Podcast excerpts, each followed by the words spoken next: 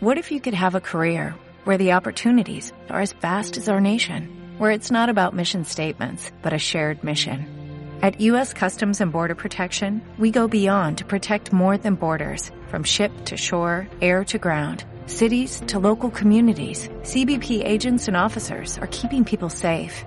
Join U.S. Customs and Border Protection and go beyond for something far greater than yourself. Learn more at cbp.gov/careers. Y hoy día yo voy a escoger una parábola en el Evangelio de Mateo capítulo 13, Mateo capítulo 13, y voy a hacer una pregunta que quisiera que la respondas durante el transcurso de la lectura y que también la respondas al final, ¿sí? Así que apúntalo siempre, yo les ruego que tengan sus libretitas a la mano, sus libretitas para que puedan apuntar ahí con sus lapiceros. Me robaron mi libreta, por acá estaba, ahí está, ya, no importa, ahorita seguimos. Y, este, ¿por qué? Porque la palabra de Dios es útil. La palabra de Dios no es una historia, un cuento que luego te la olvidas y cuando por ahí te acuerdas, ah, sí, sí, es una historia bonita. Sino que eh, la palabra de Dios es como un, yo lo digo de manera metafórica, ¿no? Es como un par de zapatillas muy buenas que tú te las pones, pero tienen vida propia. Tú te las pones y estas zapatillas te llevan al mejor destino que puede ser creado para ti. Estas zapatillas que te pones tienen vida propia y, te conducen. Te dicen, por acá no, tú quieres ir a la derecha y te jalan el pie a la izquierda porque la derecha es tu destrucción. Entonces, en este momento lo que hacemos nosotros es leer la palabra de Dios para entenderla y vivir por ella. Caminar por la palabra de Dios. ¿Ya tienes Mateo capítulo 13? Muy bien. Si ya lo tienes y o si aún no has traído, date un segundo. Yo voy a orar para empezar y yo te pido que vayas, lo tengas a la mano porque es importantísimo que leas en tu propia Biblia. Yo te ayudo allí con algunos versículos que te voy a ir colocando pero es importante que tú manejes tu propia Biblia. Amén. Señor Jesús, aquí, con todas las personas, las 45 personas que se han conectado hasta ahora, Señor, que estamos dispuestos, Padre, a poder escuchar tu palabra, tu mensaje y responder a esta pregunta. ¿Qué tipo de tierra soy? ¿Qué tipo de tierra soy? Y, te ruego, Padre, que nos ayudes pues a discernirlo, a entenderlo y aplicarlo a nuestra vida, Padre, como nosotros queremos hacerlo. En el nombre de Jesús pedimos tu dirección, Señor. Amén y amén.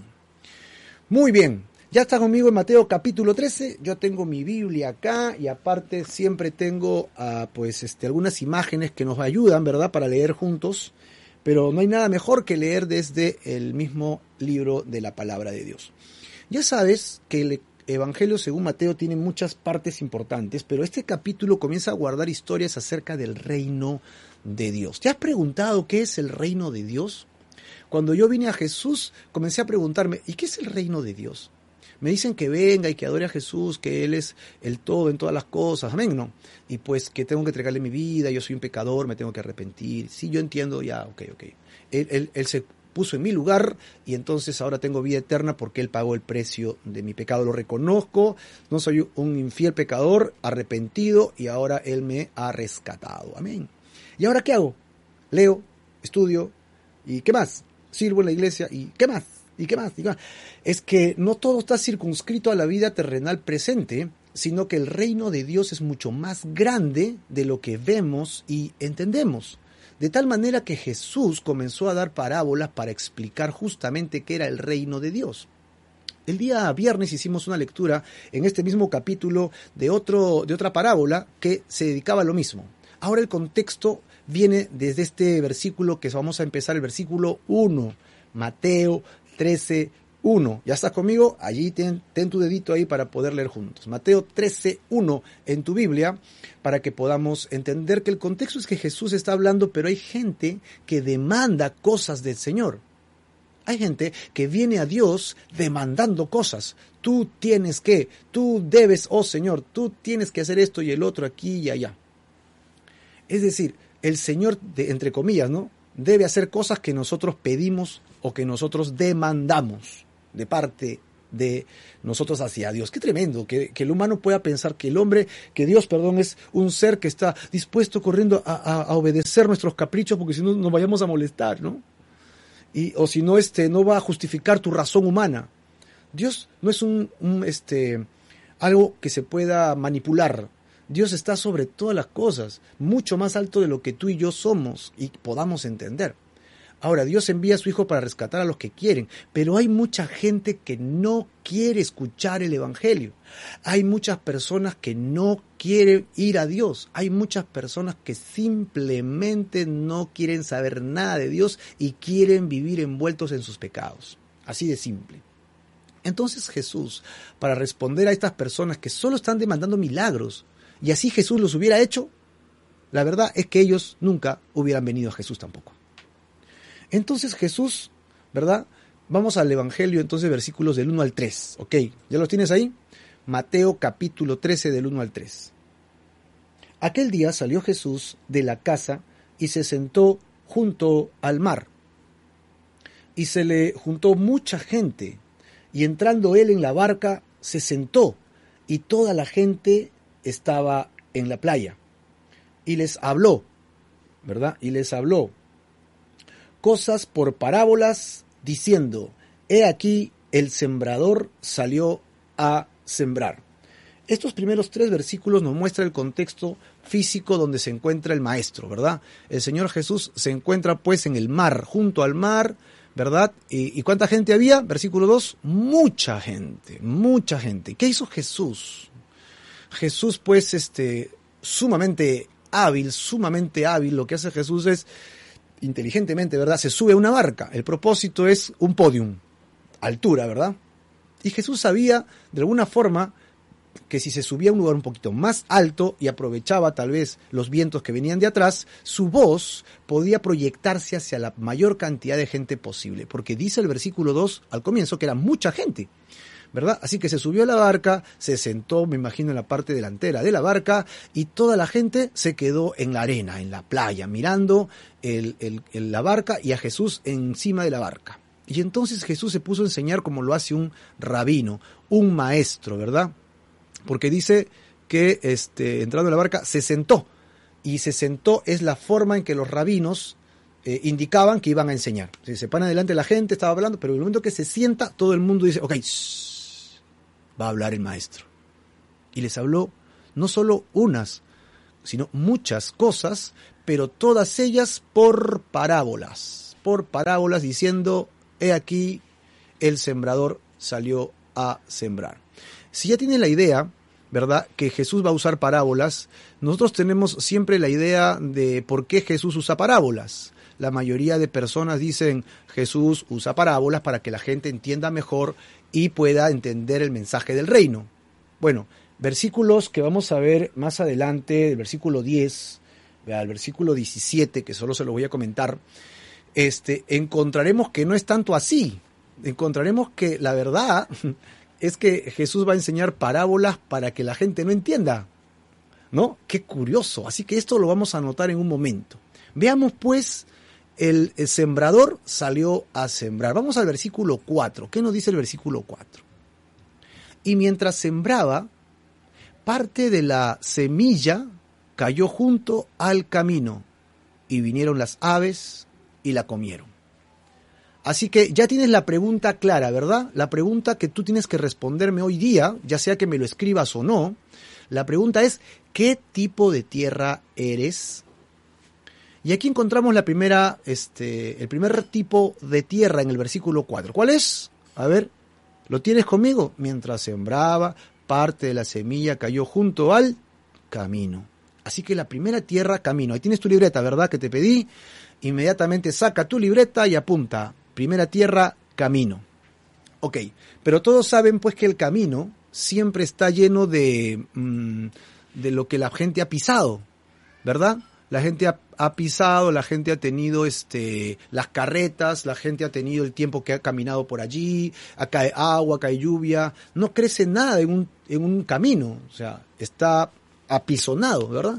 Entonces esta tierra está dura. Dice que la semilla cae y entonces sucede algo, ¿verdad? ¿Qué sucedió? Versículo 4, parte de la semilla cayó junto al camino y vinieron las aves y la comieron. Así que la semilla cae pero no fue sembrada, sembrada, sino que cayó.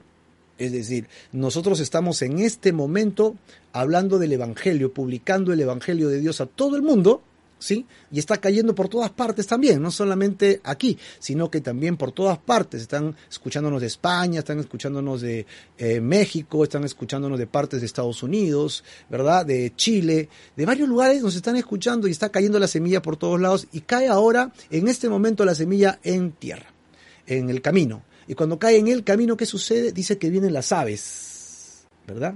Las aves del campo y encuentran comida gratis. Es así de simple. Viene el ave, ¡guau! ¡Qué chévere! Me regalaron semillitas. ¡Pum! Se para, come la semilla y entonces se va. Ahí está. La primera, el primer este, tipo de tierra. Se comieron la semilla. Obviamente, si se come la semilla, no va a dar fruto. Así que vamos al segundo. Ya vimos la primera, ya tienes apuntada. Vamos al versículo 5 y versículo 6 parte cayó en pedregales, donde no había mucha tierra, y brotó pronto porque no tenía profundidad de tierra. Pero salido el sol, se quemó, y porque no tenía raíz, se secó. El versículo 5 y 6 nos hablan que la segunda eh, paquete o grupo de semillas cae en un segundo tipo de tierra. Este tierra estaba cubierto por piedras, ¿verdad? Ya lo tienes, ¿verdad? Así que ponlo allí este, la tierra rodeada de piedras, ¿no? Parte cae en piedras. Ahora, la piedra tiene una particularidad, pues, porque la, piedra chanca la tierra, cuando cae el agua, el agua se empoza, la piedra lo aprieta y entonces se hace un pequeño lodo, barro abajo. Así que esa tierra de alguna manera no está muerta como la tierra que se encuentra en el camino, que ha sido pisada, pisada, pisada y se deja la intemperie bajo el sol y se seca y se pone muy dura. Bueno, es la intención, ¿no? Que sea dura para que cuando pasen las carretas sea suave. Pero la que están debajo de las piedras, tienen, esa tierra tiene cierta vida todavía. Esa tierra tiene eh, cierto tipo de atracción por la humedad. Genial, genial. Pues cae ahí, entonces cae ahí, ahí sí va a crecer, ¿verdad? Pues es lo que dice. Cayó entre pedregales donde había mucha tierra y brotó pronto, es decir, comenzó a crecer. ¿Por qué? Porque no tenía profundidad de tierra. ¿no? Y brotó pronto, ¿por qué? Porque no tenía profundidad de tierra. Es como que este, le da toda la intención que tiene. Llega la semilla y ¡fum! inmediatamente le da todo el líquido que tiene y la semilla crece rápido. ¿Pero por qué? Especifica Jesús. Porque la tierra no era profunda. Las raíces no, no, llegaron muy profundo. Comenzó a crecer hacia arriba. Pero salido el sol, versículo 6, y acá dice, se quemó. ¿Por qué se quemó? Evidentemente no tiene raíces profundas porque no tenía raíz y entonces se secó. No tiene de dónde cubrir el alimento que necesita para poder eh, crecer y se secó. Así que ya tenemos la segunda tierra. Nosotros tenemos la segunda tierra que tenemos que verificar, que es la cubierta por pedregales. Ahora, vamos al versículo 7. En el versículo 7 encontramos otro. Y parte cayó entre espinos. ¿Y los espinos qué hicieron? Crecieron y la ahogaron. Así que ya tiene las tres, ¿verdad? Una es la que está en el camino. Dos es la que está debajo de la piedra. Y tres es un poquito más adentro. O sea, que da la idea que el, sembrador está entrando al campo, ya ha salido del camino, se le cae un poco en el camino, se le cae entre las piedras, está, está caminando. Y ¡fum! cae otra, ¿verdad? Cayó entre espinos. Los espinos sí tienen raíz. Los espinos tienen de alguna manera, este, es, una, es una planta que está creciendo, ¿verdad? Y está dando frutos, tiene espinitas. Y dice que los espinos crecieron junto con esta. La semilla crece y la semilla crece junto a los, ¿lo tienes? Espinos. Ya está. Pero ¿qué sucede? Que los espinos hacen algo. ¿Qué hacen los espinos? Toman la pequeña plantita y la ahogan. La ahogan. Así que la planta quiere crecer, pero no puede y termina muerta. Hasta ahí tenemos la tercera tierra. Ya tienes al sembrador, ¿verdad? Tienes la idea del sembrador, ya tienes el proceso, él está en el camino, eh, pasa por las piedras, llega a los espinos, ¿no? Ahora va a llegar pues a la siguiente. ¿Cuál será la siguiente? ¿Tienes una idea? Lo tienes en tu Biblia, ¿sí? El versículo 8 nos lo muestra y nos dice, pero parte cayó en buena tierra, o sea, la tierra labrada, la tierra preparada, abonada, no regada, lista así con, eh, nutrientes, eh, pues ¿para qué? Para que las eh, raíces puedan llegar al fondo y puedan crecer y tener buen fruto. Dice, y dio fruto, cual a ciento, cual a sesenta y cual a treinta por uno. Treinta por 1. Así que ahí tenemos nosotros las cuatro tierras. La buena tierra evidentemente ha sido preparada para que dé este fruto. Ha sido una buena tierra. Tenemos cuatro tierras que están delante de nosotros y que tenemos que tomar en cuenta. Ahora, el versículo 9, ok, Jesús dice algo. En el versículo 9 Jesús dice, el que tiene oídos para oír, oiga. El que tiene oído para oír, oiga. ¿Eso qué significa? Recuerda el contexto. Hay gente que le está demandando a Jesús señales, le está diciendo, a ver, si eres el Mesías, pues demuéstralo. Y Jesús sabía que ellos no, querían eso, ellos solamente querían demostraciones, querían este, reconocer que Jesús no era Dios. Así Jesús, si Jesús hubiera hecho lo que fuese, ellos nunca hubieran creído igual. Así que Jesús le dice, el que tiene oído para oír, oiga lo que el Espíritu tiene para las iglesias, Sin embargo, en el versículo 10 al 17, Jesús explica el propósito de las parábolas. Así que, como eso no lo tengo delante tuyo en texto, yo te pido que me acompañes porque solo le voy a dar una lectura rápida, versículos del 10 al, al versículo 17. Versículo 10 al versículo 17. Dice el versículo 10. Entonces, acercándose los discípulos les dijeron, ¿por qué les hablas por parábolas? Y él respondió y les dice, porque a ustedes les es dado a saber el misterio del reino de los cielos. Qué maravilloso. A los que creemos se nos es dado poder entenderlo. ¿Ok? El reino de los cielos. Mas a ellos no les es dado. Porque a cualquiera que tiene se le dará y tendrá más. O sea, los creyentes. Pero al que no tiene, aún lo que tiene se le será quitado porque no quiere creer, obviamente. Por eso les hablo por parábolas, porque viendo no ven y oyendo no oyen ni entienden. Es decir, ellos son duros de corazón y no quieren entender los principios del reino, no quieren aceptar los principios del reino, no quieren aceptar que el pecado es malo, no quieren aceptar que su forma de vivir sin Dios es nociva. Ellos quieren vivir a su manera, sin Dios y sin que nadie le, pida cuentas de su vida. Y que nadie le diga que esto está mal o que esto está bien. Ellos quieren vivir a su manera. Entonces, ellos no entienden nada, escuchan, pero no entienden, no oyen. De manera que se cumple lo que dijo Isaías en la profecía, diciendo, de oído oiréis y no entenderán, y viendo verán y no percibirán. Porque el corazón de este pueblo se ha engrosado, sea, un corazón terco, un corazón duro, lleno de rebaba. Y con los oídos oyen, pero pesadamente. Han cerrado sus ojos para que no vean con los ojos, y oigan con los oídos, y con el corazón entiendan, y de tal manera que no se conviertan, pues, y que tampoco los sane. Pero bienaventurados vuestros ojos porque ven, le dice Jesús a sus discípulos, y vuestros oídos porque oyen. Felices debemos ser los que tenemos la intención de entender la parábola. ¿Verdad? Porque de cierto os digo que muchos profetas y justos desearon ver lo que ustedes ven, pero no lo vieron, evidentemente, muchos años atrás, y oír lo que ustedes oyen y no lo oyeron. Entonces, las parábolas son simples de descifrar, las palabras de las parábolas son simples de entender, es muy simple entender la parábola que estás este, leyendo. Ah, sí, significa esto, significa el otro, pero llevarlo al reino es lo que no se entiende. En otras palabras, la interpretación de la parábola. ¿Y dónde es que puedo entender la interpretación de la parábola? En Jesús. Solo en Jesús puedo entender la verdadera interpretación de la palabra de Dios. Así que Jesús les explica, después de decirle, el que tiene oído para oír, oiga. Y ninguno de ellos preguntó nada. Fueron los apóstoles que se acercaron a Jesús en el verso 10 y le dijeron, Señor, ¿y por qué haces eso? ¿Qué, ¿Por qué haces eso? Enséñanos a nosotros qué significa. Y es que si tú y yo estamos dispuestos a humillarnos y a decirle, Señor, ayúdame, no entiendo, ¿qué va a hacer Dios? Dice, oh, wow, a ti te voy a sanar porque estás creyendo, estás entendiendo la palabra de Dios y te voy a dar revelación para que entiendas. Y los demás van a escuchar exactamente el mismo mensaje, pero no van a entender nada. Se van a llevar la parábola, una historia bonita para contarle a los niños y nada más. Y se acabó. Eso es todo. El reino de Dios es semejante pues a estas semillas que caen en diferentes tierras. La pregunta sigue allí, ¿ah? ¿qué tipo de tierra eres tú?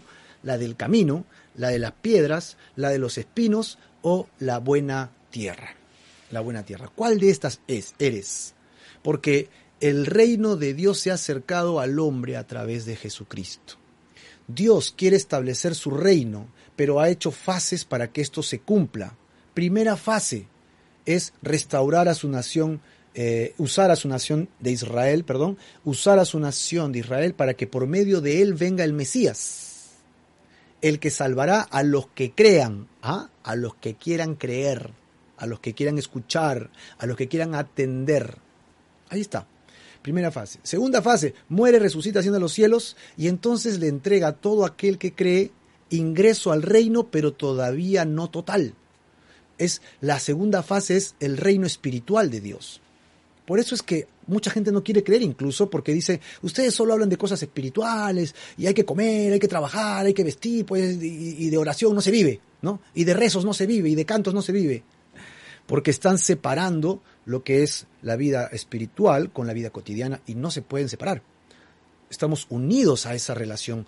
Dios nos ha hecho tripartitos, espíritu, alma y cuerpo, y deberíamos vivir nosotros totalmente edificando nuestras vidas en lo espiritual, ¿verdad? En el alma y en el cuerpo. Deberíamos trabajar las tres cosas en simultáneo. Mi cuerpo necesita vestido, comida, trabajo, necesita todo. Ah, sí, claro que sí, pero no es todo el hombre, ese no es el todo del hombre. El todo del hombre involucra tu alma y tu espíritu. Eso es lo que la gente no quiere entender y aceptar. Dios ha venido primero esa parte, la parte espiritual, antes que la física, y por eso es que para muchos, dice el libro de Romanos, que el Evangelio es una locura, es una locura para el intelectual, para el que conoce mucho, para el que lee mucho y, y, y se centra solo en la letra. Pablo dice que la letra mata, pero el espíritu vivifica.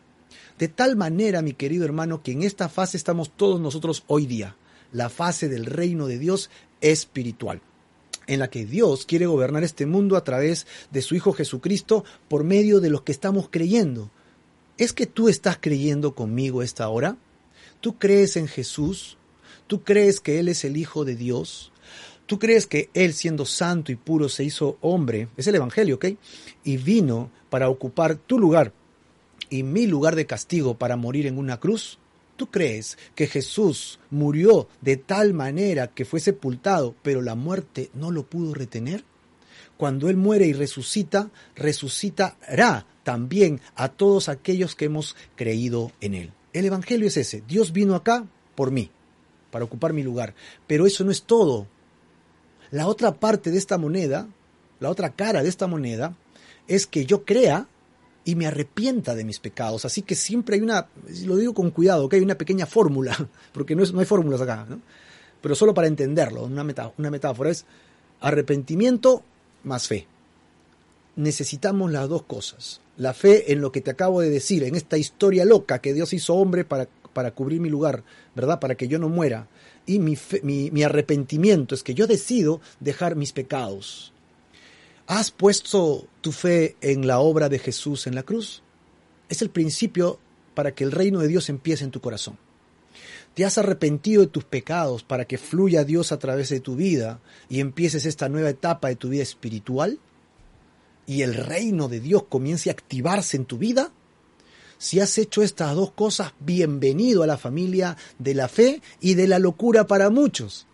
Porque nadie, nadie quiere entender esto si no quieren pruebas físicas, quieren pruebas físicas de algo espiritual. Mira, hasta ilógico suena. No, pruébame que Dios existe. ¿Cómo vas a probar algo que es más grande que el universo en la, en la tierra? Es imposible. Así que hay gente que no quiere escuchar, hay gente que no quiere entender. Amén. Qué pena, porque lamentablemente si tú no quieres aceptar esta verdad espiritual, seguirás ligado a la, a la destrucción de este planeta. Porque este planeta se va a destruir, pero no totalmente sino que el mismo hombre lo llevará a un punto de quiebre y luego vendrá Dios a reinar. Tercera fase. Dios viene a reinar y a establecer un reino donde Él mismo gobernará desde Jerusalén. Impondrá su reino allí, pero un reino de paz. Así como fue el reino de Salomón, un reino de paz, shalom, ¿no?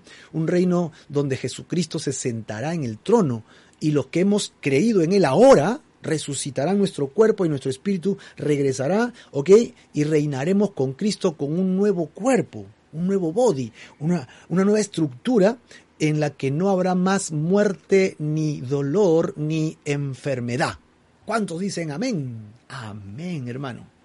Nosotros necesitamos saber que el reino de Dios es eso, El reino de Dios es justamente esas cosas. No podemos pensar en otras cosas con relación a la iglesia. La iglesia viene promulgando esta verdad durante siglos, pero estos últimos años se ha desvirtuado y el mensaje de salvación, el mensaje de redención, el mensaje de justificación, el mensaje de vida eterna, el mensaje de que el reino de Dios se va a establecer en la tierra pronto de manera física, se ha diluido por mensajes aleatorios, por mensajes sin peso, por mensajes que no tienen sentido.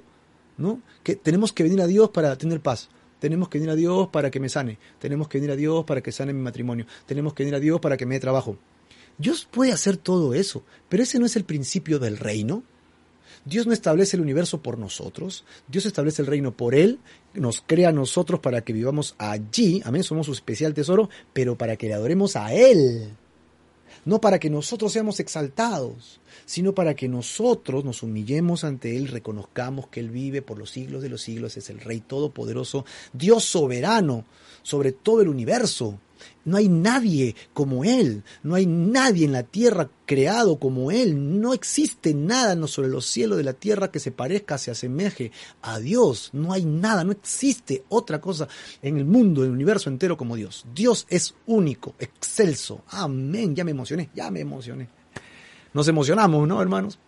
Gloria a Dios. Pues acá tenemos que Jesús ahora se para y les va a explicar a los apóstoles el significado pues de esta parábola, el significado de esta parábola. Y entonces vamos a encontrar en el versículo 18 eh, el significado, pero tenemos que entender algo. ¿Quién es el sembrador y quién es la semilla? El sembrador pues viene a ser Dios quien envía a Jesucristo como la semilla. El sembrador viene a ser Jesucristo quien él mismo reparte la semilla, ¿no? la palabra de Dios. O el sembrador también puedes ser tú. El sembrador podemos ser nosotros quienes estamos sembrando la semilla. Es decir, en este momento estamos sembrando la semilla. Y estamos cumpliendo literalmente esta parábola, literalmente la parábola, bueno, estamos cumpliendo la parábola en que estamos sembrando la semilla. Mi querido hermano, tú y yo eres parte ahora de la actividad espiritual. Tú y yo somos parte de la actividad espiritual del mover del reino de Dios. ¡Wow, wow, wow, wow, wow, wow! Y versículo 18 dice, oigan pues ustedes la parábola del sembrador. ¿Vieron? ¿Vieron el detalle, no? Vean ustedes la parábola del sembrador.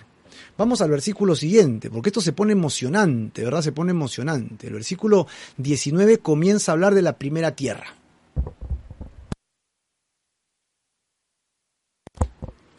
El versículo 19 dice, cuando alguno oye la palabra del reino y no la entiende, viene el malo y arrebata lo que fue sembrado en su corazón.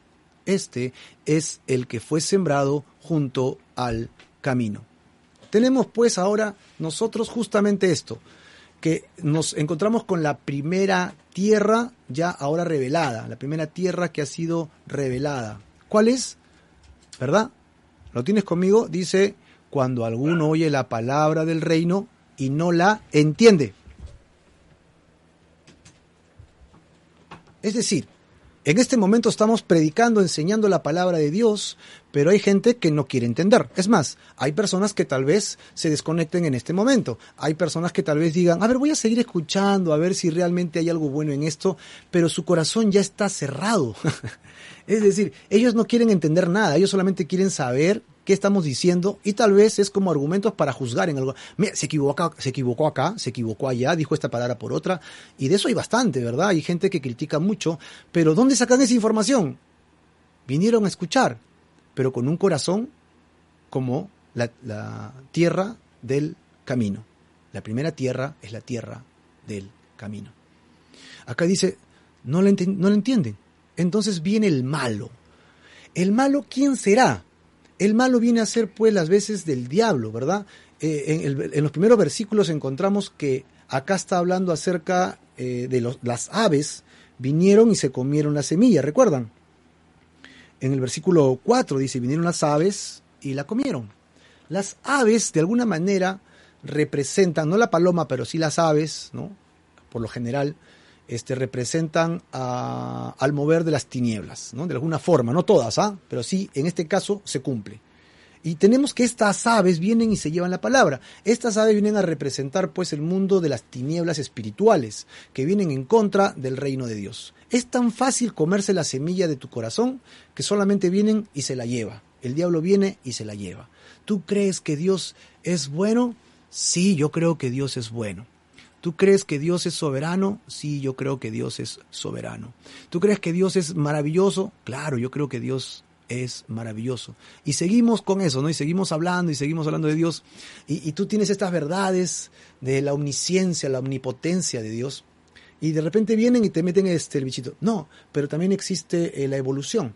También existe pues este las iglesias falsas, también existen los falsos maestros y los que solo están pidiendo plata y los que hacen milagros, pero no es verdad. Y, y entonces y vienen y te quitan todo lo que tú creías y dicen, "Ah, sí, verdad." Entonces ya no creo nada.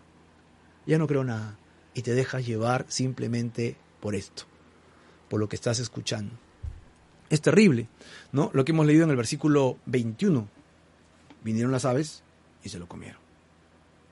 Aquí dice acá, el malo, pero no tiene raíz. ¿ah? Oh, ¿verdad?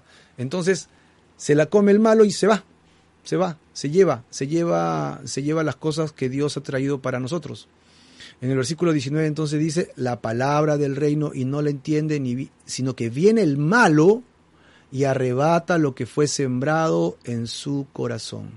Este es el que fue sembrado junto al camino, el que fue sembrado junto al camino.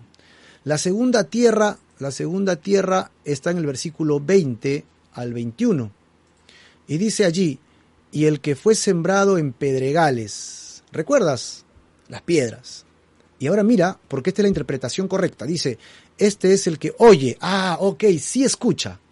Y al momento la recibe y, y añade, con gozo, o sea, que no solo la recibe, sino que la recibe jubiloso. Mis pecados han sido perdonados. Eso es lo que está este, diciendo, estoy feliz porque ahora voy a pertenecer al reino de Dios y ya no al sistema de este mundo paganizado y obviamente pues con muchas cosas malas, ¿no? Y al momento lo recibe con gozo. Así que involucra el hecho de que reciba la semilla debajo de la piedra, involucra emociones.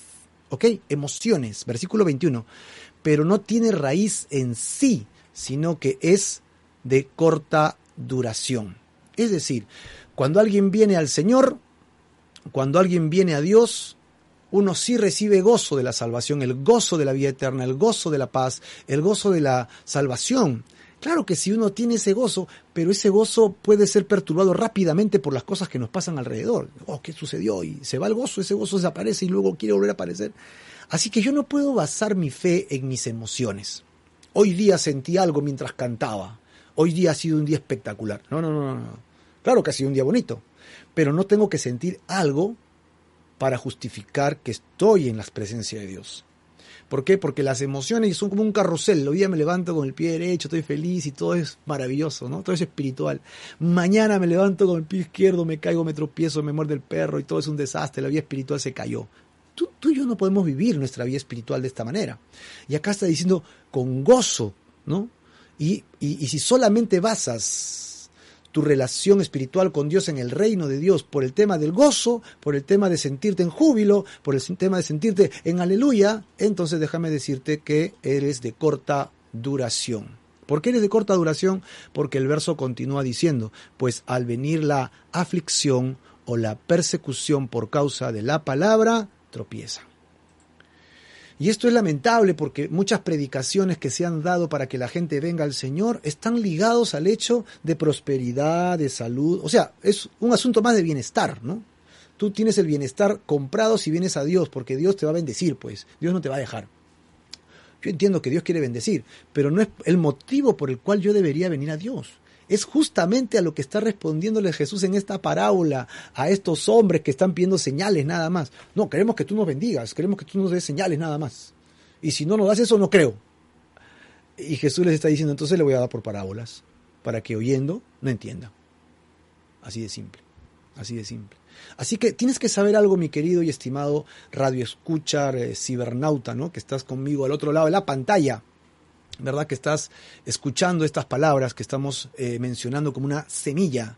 El hecho de venir a Jesucristo no significa que tu vida se va a convertir a un, un remanso de paz el resto de tu vida, que ya nunca más tendrás problemas y que cuando vayas a la iglesia todos son buenos, bondadosos, maravillosos, generosos, no hay mal, no. Eh, no sé por qué hay esa idea por ahí flotando siempre, que los que van a la iglesia deben ser hiper, super, mega santos, o sea, nada de pecado, y, porque son la iglesia de Dios, ¿no? Son la casa de Dios.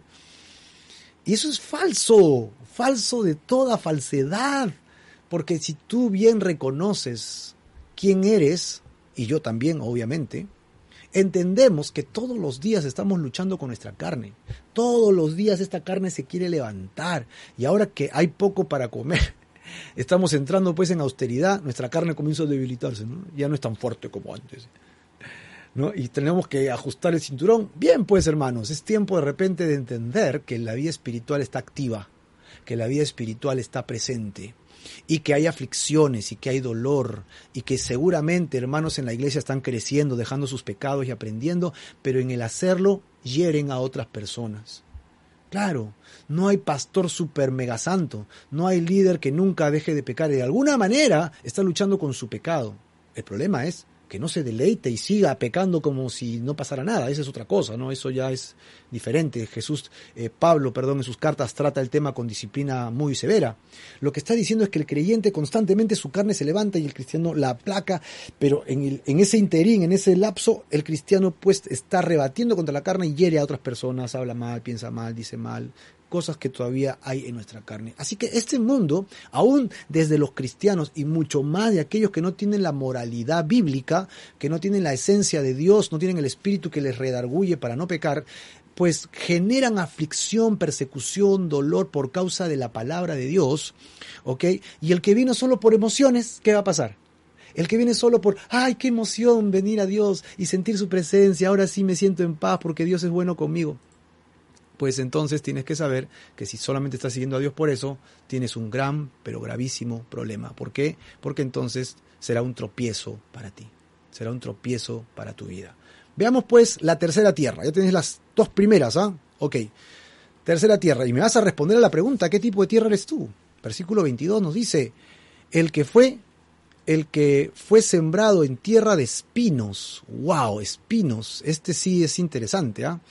Eh, dice acá, este es el que oye la palabra, pero se va a encontrar con tres espinas. Se va a encontrar con tres espinas. ¿Cuáles serán esas tres espinas? El afán de este siglo, el engaño de las riquezas y los placeres de esta vida ahogan la palabra de Dios, ahogan la palabra de Dios. Qué tremendo. Mira lo que está diciéndonos entonces que de alguna manera, que de alguna forma, ¿sí? Eh, el, hecho de crecer en Dios, ¿ok? Y estamos ligados a estas tres cosas, nos van a comer como las espinas comieron a la pequeña semilla que estaba creciendo en planta, estaba dando vida y luego viene y se la atrapa y la ahogan. ¿Qué cosa ahoga? Estas tres cosas que acabamos de leer. ¿No? Y hablando de las riquezas de este mundo, podríamos irnos a Timoteo un ratito para verificar este texto.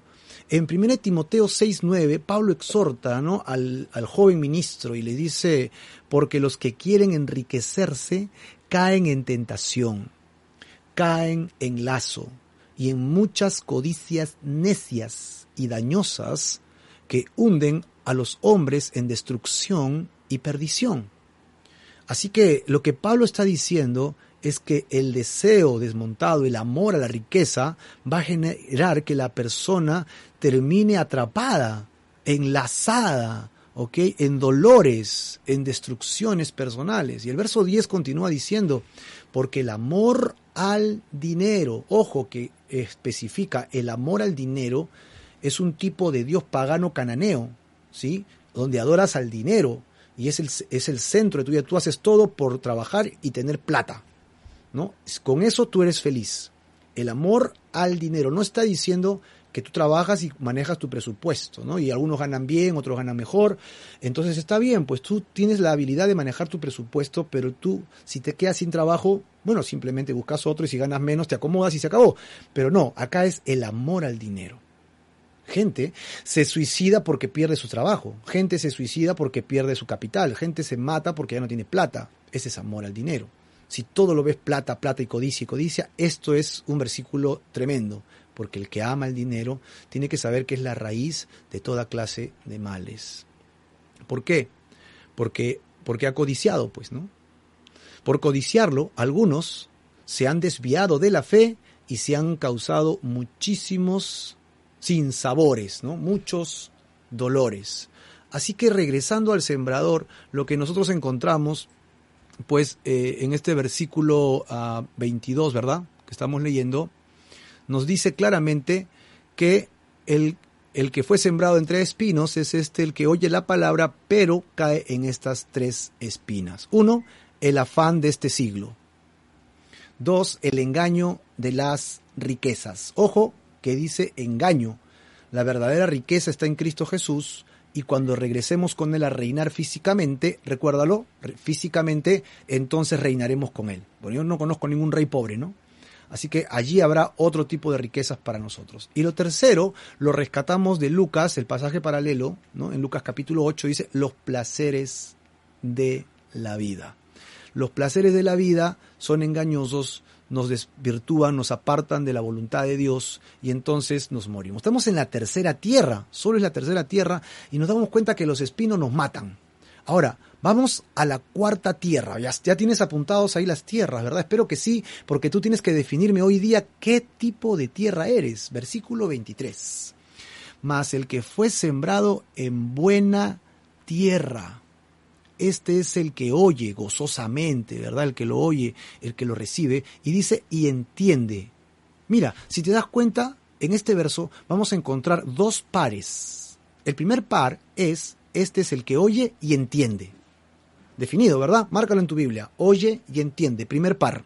Luego enciérralo en un círculo para que lo tengas claro. Segundo par. Da fruto y produce. Así que el que da fruto no solamente da fruto, sino que produce ¿no? Este, las diferentes cantidades que va a mostrar. Dice a 100, a 70 y a 30 por uno. Así que encontramos la tercera, la cuarta tierra, perdón, esta cuarta tierra dice pues que sí oye y sí entiende a diferencia de la tierra del camino, que oye y oyendo no, entiende la palabra de Dios. El que no oye no entiende y se pierde, según Isaías, ¿recuerdas? Ahora, en la tierra fértil cae la, semilla, oye, entiende y qué más hace, da fruto. ¿Cuánto fruto? Y da unas diferencias de frutos, diferentes tipos de frutos que podría dar el creyente.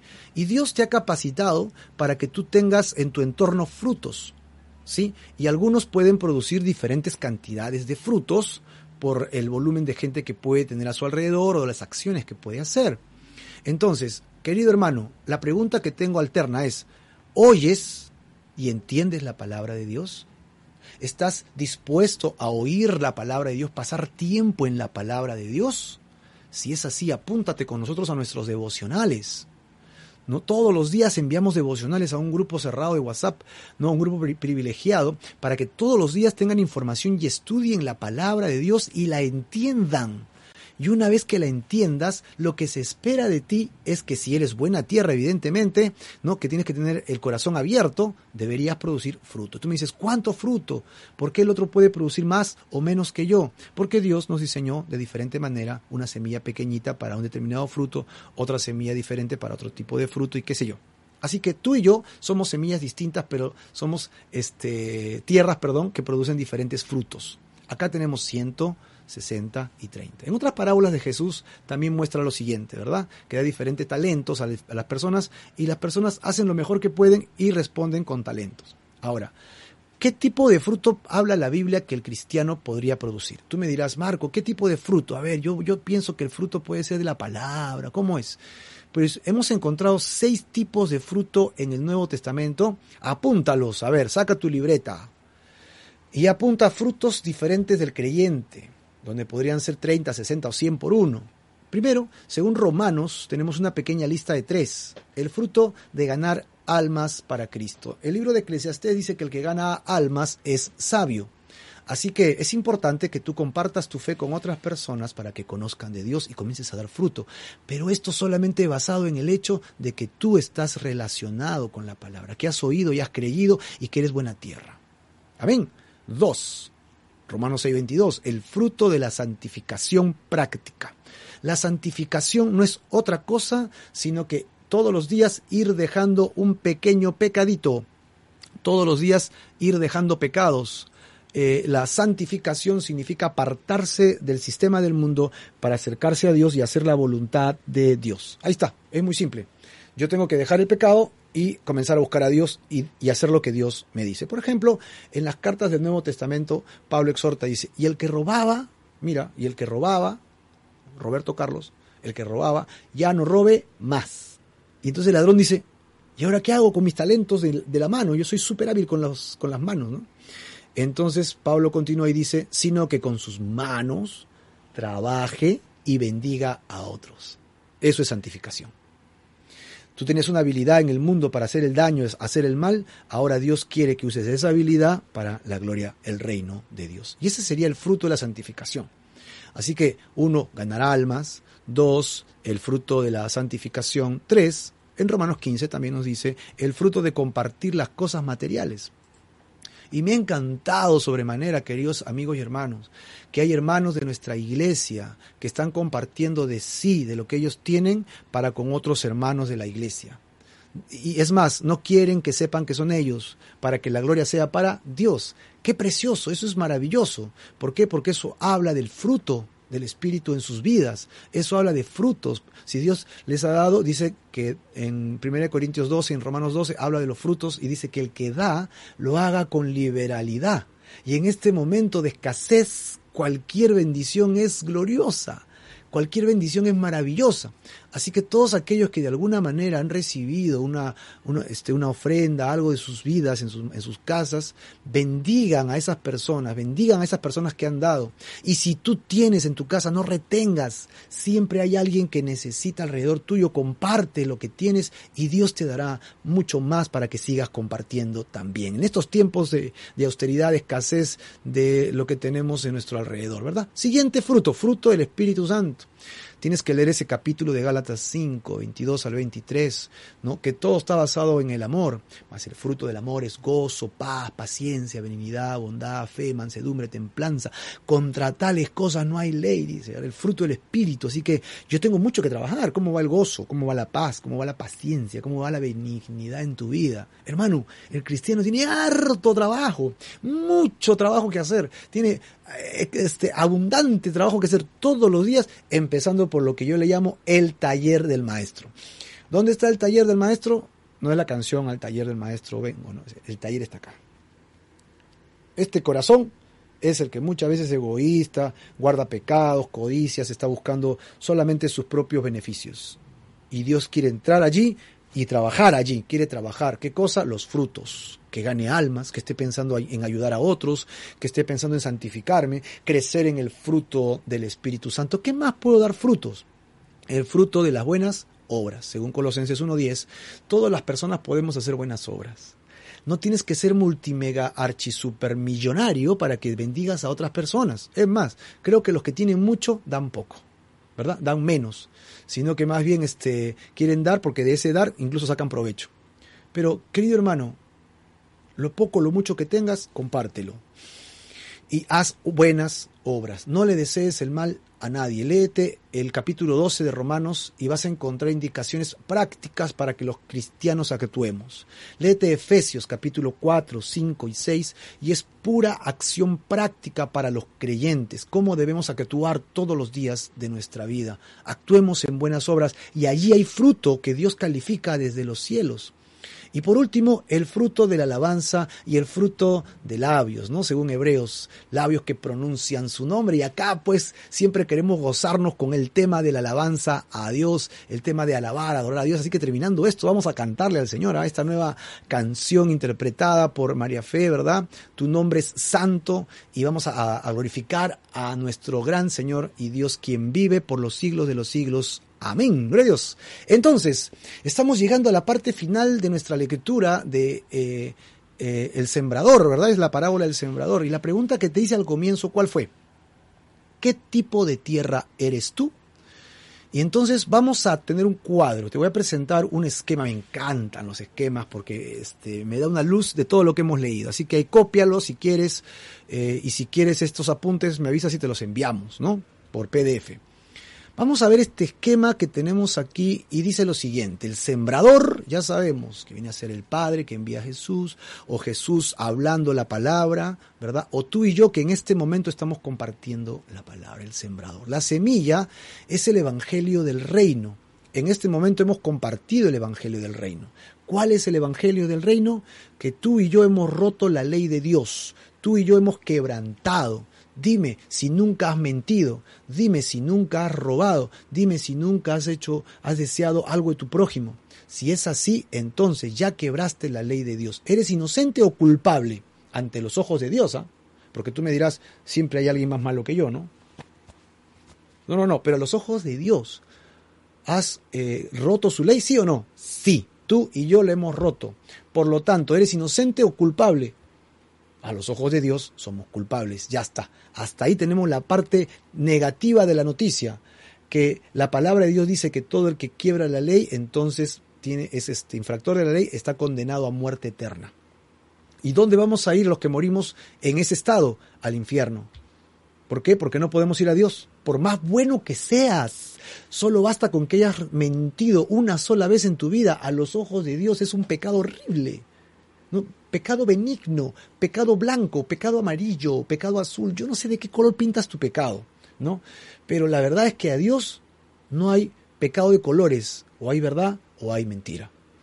Y si ya tú has mentido una sola vez en tu vida, solo una pequeña mentirita, a los ojos de Dios eres culpable y estás condenado a muerte eterna, o sea, lejos de Dios en el infierno porque al cielo no vas a poder ir. Y entonces, ¿qué hacemos? ¿No? Ahí viene la buena noticia. La buena noticia está en una palabra y esta palabra es sustituto. Dios necesita salvarte, Él quiere salvarte, Él quiere darte vida eterna, pero la única forma es perdonar tus pecados, pero no te puede perdonar sin juzgarte y condenarte, así que está en una encrucijada. ¿Cuál es la encrucijada? Que si te perdona, tiene que condenarte. Porque Dios es justo, pues, Dios, Dios no, no, no, puede, no puede ser arbitrario, ¿no? Con él sí, con él no. A él me gusta, a él no me gusta, que se condene. Dios no hace eso. ¿Qué hace Dios? Dice, todos están condenados. Romanos dice, todos pecaron, todos están condenados. Ninguno se salvó todos están fritos, pescaditos, como decimos acá en Perú. Todos estamos fritos. Ya no hay forma de ser salvos. Así que la única forma es que alguien venga, ¿no? Y que me sustituya a mi marco pecador infinito, este milésimo gramo, como muchas veces digo yo, una pulga vieja en un perro mecánico, ¿no? De un perro viejo todavía. Este, no soy nada, pues, a los ojos de Dios. Pero Dios me ha amado tanto, tanto, tanto que envió un sustituto que ocupe mi lugar. Alguien que fue capaz de vivir sin pecado. Este es el Evangelio del reino, ¿no? Que quiso Dios restaurar su reino a través de ese, ese enviado. Ese enviado se llama Jesús. Jesús se entregó a sí mismo en una cruz para ocupar mi lugar de castigo. Dice que descendió a las partes más bajas de la tierra. ¿Recuerdas el credo o no? Y luego ascendió a los cielos para dar dones a los hombres. Efesios capítulo 4. Y desde el cielo lo llenó todo todo lo llenó Jesús. Jesús tiene el poder de dar vida a quien Él quiera. Y la única forma de tener acceso a eso es a través del arrepentimiento. Así que yo pongo mi fe en que Jesús me sustituyó y me arrepiento de mi, aunque sea pequeña mentirita, ¿no? Que yo creo. En realidad somos más, ¿no? Son más pecados. Pero basta con que tú y yo hagamos esto, me arrepiento y pongo mi fe en la obra de Jesús. Ojo, la, fe en eso, no la fe en otra cosa. Yo, tengo fe que Dios provee, yo tengo fe que Dios hace, yo tengo fe que Dios siempre me ayuda. Esa fe no. La fe en que Jesús ocupó tu lugar de castigo en la cruz. Si, si has hecho estas dos cosas, por favor pon amén allí.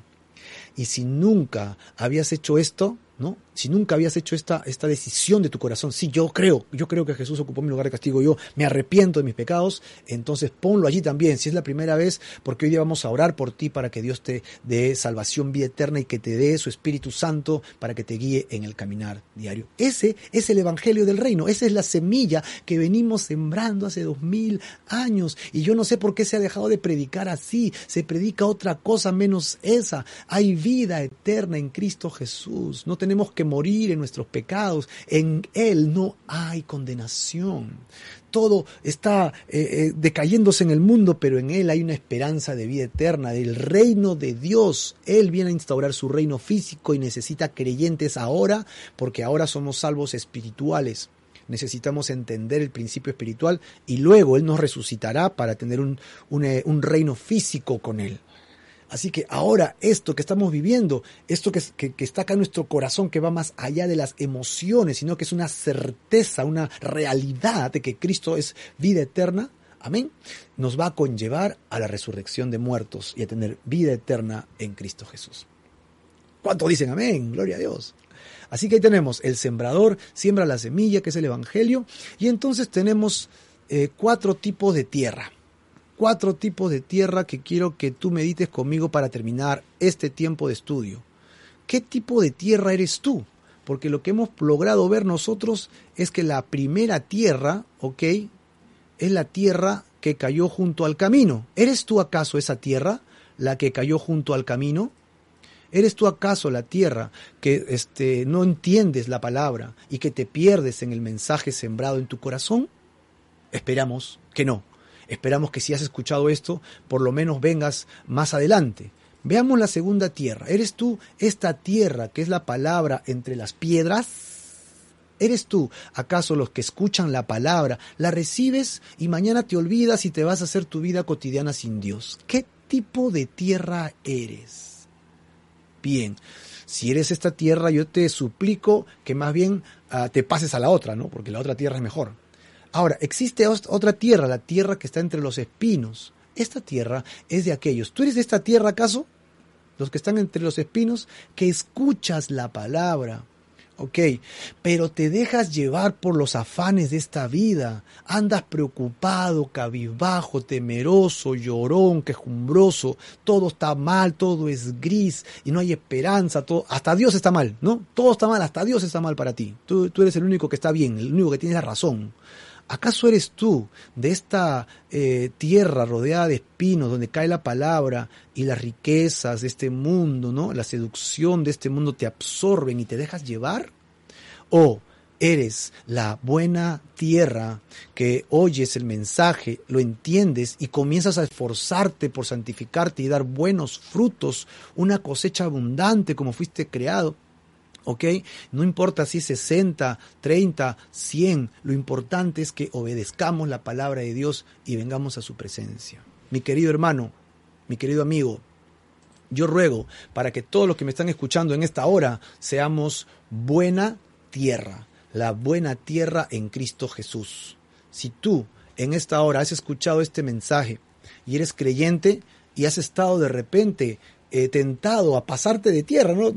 Esta, esta parábola ya tiene otro sentido así, ¿no? Pero no, ya no soy buena tierra, ahora soy la tierra este, entre espinos, porque el temor, el afán, cómo voy a manejar, me está absorbiendo y estoy dejando de ser buena tierra. Eh, ¿Qué va a pasar mañana? ¿Cómo va a ser el sistema? ¿Cómo va a ser la economía? No tengo trabajo, me han botado el trabajo. Te estás dejando arrastrar, ¿ok? Por las espinas, por los tres espinos que encontramos aquí. O tal vez te has pasado a la otra, tierra que solamente te gozas por ratitos cuando alguien enciende eh, nuestro programa CCFE 830 los días martes, jueves y viernes y te alegras un ratito, cantas gloria a Dios, te conectas, pides una oración y de allí nunca más. No abres tu Biblia, no oras, no lees, no buscas a Dios, no cantas por tu cuenta. Entonces, de repente estás siendo pisoteado por piedras en tu vida o de repente eres de aquellos que simplemente estás husmeando aquí y estás chequeando qué hacemos y siempre eres bienvenido porque queremos que la palabra nunca regresa vacía. ¿Por qué? Porque tal vez eres una, eres una tierra dura, pero el Señor te está llamando a ser buena tierra. El Señor te está llamando a que vengas al encuentro con Él. Dios te está llamando para que vengas y vengas a vivir con Él. Dios quiere que tú en esta hora reciba de su presencia, de su amor y de su gracia. Así que yo quiero hacer esta oración. Principalmente por aquellas personas que nos escuchan por primera vez y que nunca han entregado su vida a Jesús. Yo quiero animarte a que te arrepientas. Uno.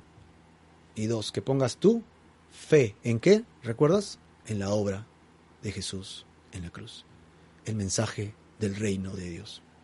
Para que vivamos el reino espiritual hasta que el Señor, que ya no demora, vendrá a instaurar su reino físico aquí. Su reino físico donde tú y yo participaremos. Esa es la promesa del reino. Eso es donde Dios quiere que vivamos en la esperanza de la vida eterna en Él, que este mundo no acaba acá. Así que yo voy a orar por ti, para que el Señor te bendiga y luego te voy a guiar en una oración. Amén. Y todos los que me escuchan, oremos juntos al Señor. Padre, queremos agradecerte.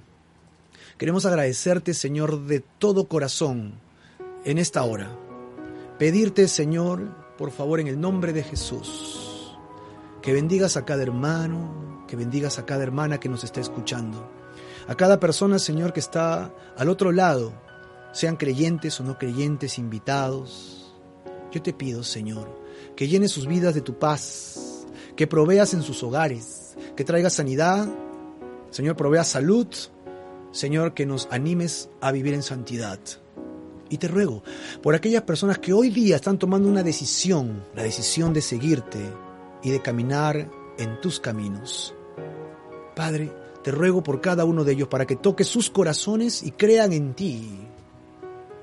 Y Señor, que tengan vida eterna a través del arrepentimiento y de la fe. Señor Jesús, te pido por esto para que vengas a nuestras vidas, a nuestros hogares y pongas luz y esperanza solamente para ti, Señor. Y ahora te invito a que ores conmigo, te invito a que levantes tu voz. Si tú nunca has decidido seguir a Jesús y hoy lo vas a hacer definitivamente, o quieres pasar metafóricamente de tierra a ser una buena tierra, yo voy a orar con estos dos elementos, fe y arrepentimiento. Y si tú quieres hacer esta oración, entonces hazla conmigo. Ven conmigo a esta oración y usa tus palabras si quieres, porque esto no es una fórmula, esto es tu convicción, pero te voy a ayudar para que conozcas a Jesús. Repite conmigo después de mí. Señor Jesús, reconozco que he pecado, reconozco que ante tu presencia santa, muchas de las cosas que hago te ofenden y son pecado, codicia, amargura, desaliento, desesperanza, mentiras, envidias. Pero yo te pido, Señor, en el nombre de Jesús, que por favor me perdones de todos ellos, porque hoy día tomo la decisión, hoy día 26 de abril del año 2020, tomo la decisión de arrepentirme, de dejar atrás mi manera de vivir sin ti, Señor, en mis egoísmos, y, te entrego mi vida para servirte solamente a ti, Señor. Recibe esta oración, este ruego que hago, pidiéndote que me salves, que me salves. Señor Jesús, escúchame. Y ahora, Señor, quiero reconocer públicamente, públicamente que pongo mi fe en ti. Tú has muerto en la cruz del Calvario, ocupando mi lugar de castigo. Señor, tú bajaste a las partes más bajas de la tierra, como al infierno mismo, para que yo no fuera. Ese es un mensaje de amor, esperanza, que ya no tengo que morir en mis pecados, que ya no tengo que morir, Señor, en mis angustias, sino que, Señor, ahora tú me das vida eterna y paz. Por lo tanto, Señor Jesús, quiero entregarte mi vida reconociendo tu obra maravillosa en la cruz, tu obra gloriosa en la cruz por mí, que no tiene igual, que no tiene, Señor, sin igual, que, es, que no tiene forma alguna humana. Nadie pudo haber hecho eso por mí, solamente tú, Señor. Y por eso te entrego mi vida y te reconozco como mi Señor y como mi Salvador personal. En el nombre de Jesús pedimos por todo esto, Señor. Amén y amén. Mis queridos hermanos, mis queridos amigos que están al otro lado de, este, de esta pantalla, estamos llegando a la parte final y si tú has hecho esta decisión de entrega, si has hecho esta decisión, queremos comunicarnos contigo, escríbenos, vamos a, a cantarle al Señor Jesús. ¿Qué te parece si le cantamos a Dios? Todo esto es un tema de convicción, acuérdate, ¿ah? Un tema de adorar al Señor de todas nuestras fuerzas. Vamos a entonar, vamos a alabar esta nueva canción que tenemos aquí adelante de nosotros. Tu nombre es Santo, oh Señor Jesús. Amén.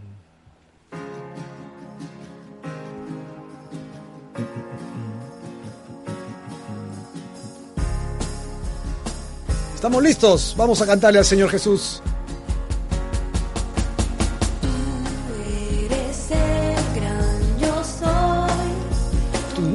Nombre es santo, tú el Cordero de Dios, tu nombre es santo.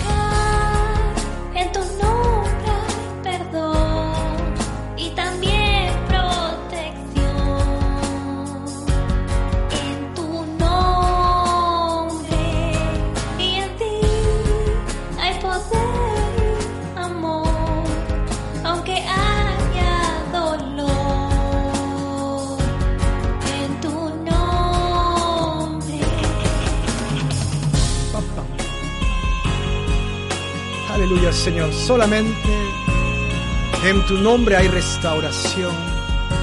Solamente en tu nombre hay paz. De aquí cantamos, Señor, juntos como iglesia. Con Teren, con Rosina, con Claudia. Entonamos alabanzas al Señor Jesús.